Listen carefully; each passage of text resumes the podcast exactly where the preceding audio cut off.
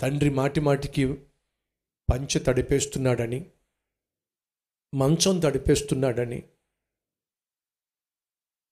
కొన్నిసార్లు ప్లేట్లోనే కక్కేస్తున్నాడని ఏమిటో పాపం ఆ వాసన భరించలేకపోతున్నారని ఆ పాపిష్టిది చెప్పేసరికి ఆ పనికి మాలింది చెప్పేసరికి ఈ పనికి మాలిన వాడు నమ్మేసి వినేసి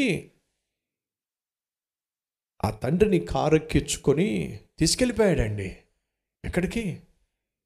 వృద్ధాశ్రయానికి. నానా నిన్ను ఒక చోట తీసుకెళ్తాను రా నాన్న అని చెప్తే పాపం ఎక్కడ తీసుకెళ్తాడు అని చెప్పి ఆ తండ్రి కొడుకును వెంబడించాడండి. తీసుకెళ్ళి ఒక చోట కూర్చోబెట్టే టేబుల్ ముందు కూర్చోబెట్టాడండి. ఆల్రెడీ చెప్పాల్సినవన్నీ చెప్పేశాడండి. ఎంతకాలో చెప్పండి నెలకి అంత మీ ముఖాన్ని కొడతాను నేను.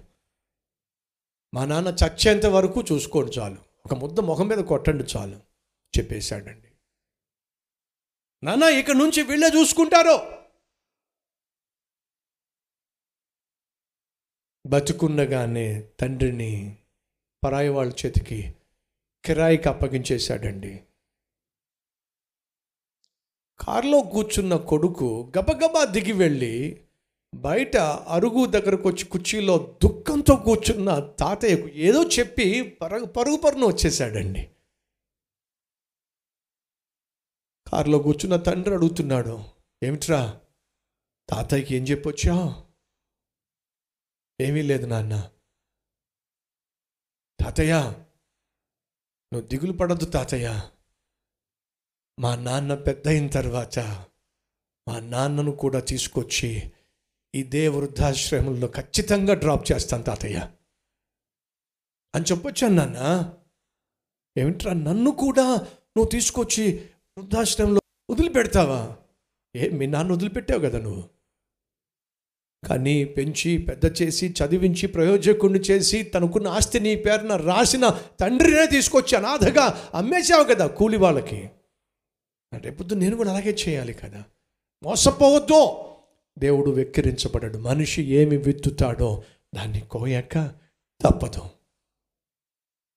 నీతిమంతుడు మాత్రమే తన తండ్రి బాగోగులు చూసుకున్నాడు. నీతి మాలిన వాడో చూసుకోలేడో. సైతాను సంబంధులో క్రీస్తు ప్రేమను ఇంటిలోనూ చూపించలేరు ఇంటి బయట చూపించలేరు. మరి మీ సంగతి ఏమిటి?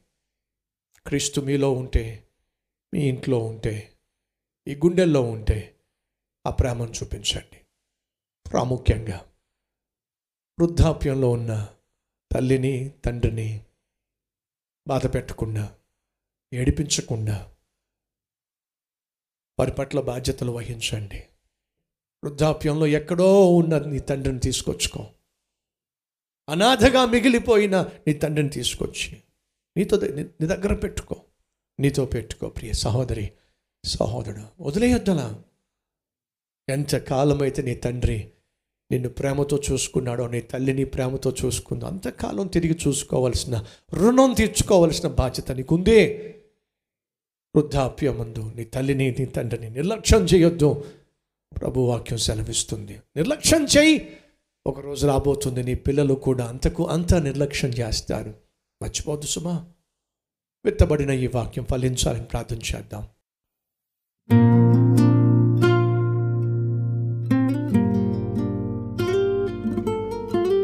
పరిశుద్ధుడమైన తండ్రి అయ్యా ఈరోజు ఈ సందేశం ద్వారా కష్టంలో ఉన్న తండ్రిని ఒంటరిగా ఉన్న తండ్రిని తల్లిని భర్తను పోగొట్టుకున్న తల్లిని లేక భార్యను పోగొట్టుకున్న తండ్రిని వృద్ధాప్యానికి వచ్చినటువంటి ఆ తల్లిని తండ్రిని నిర్లక్ష్యం చేయకుండా ఈ సందేశం విన్నటువంటి వారిలో మనస్సు మార్చండి నాయన. నీతిమంతులు చేసే పనేమిటో వారు చేయులాగున ఫలితంగా ఆశీర్వాదాన్ని కల్లారా అనుభవించులాగున సహాయం చేయమని. ఏసునామం పేరట వేడుకుంటున్నాం తండ్రి.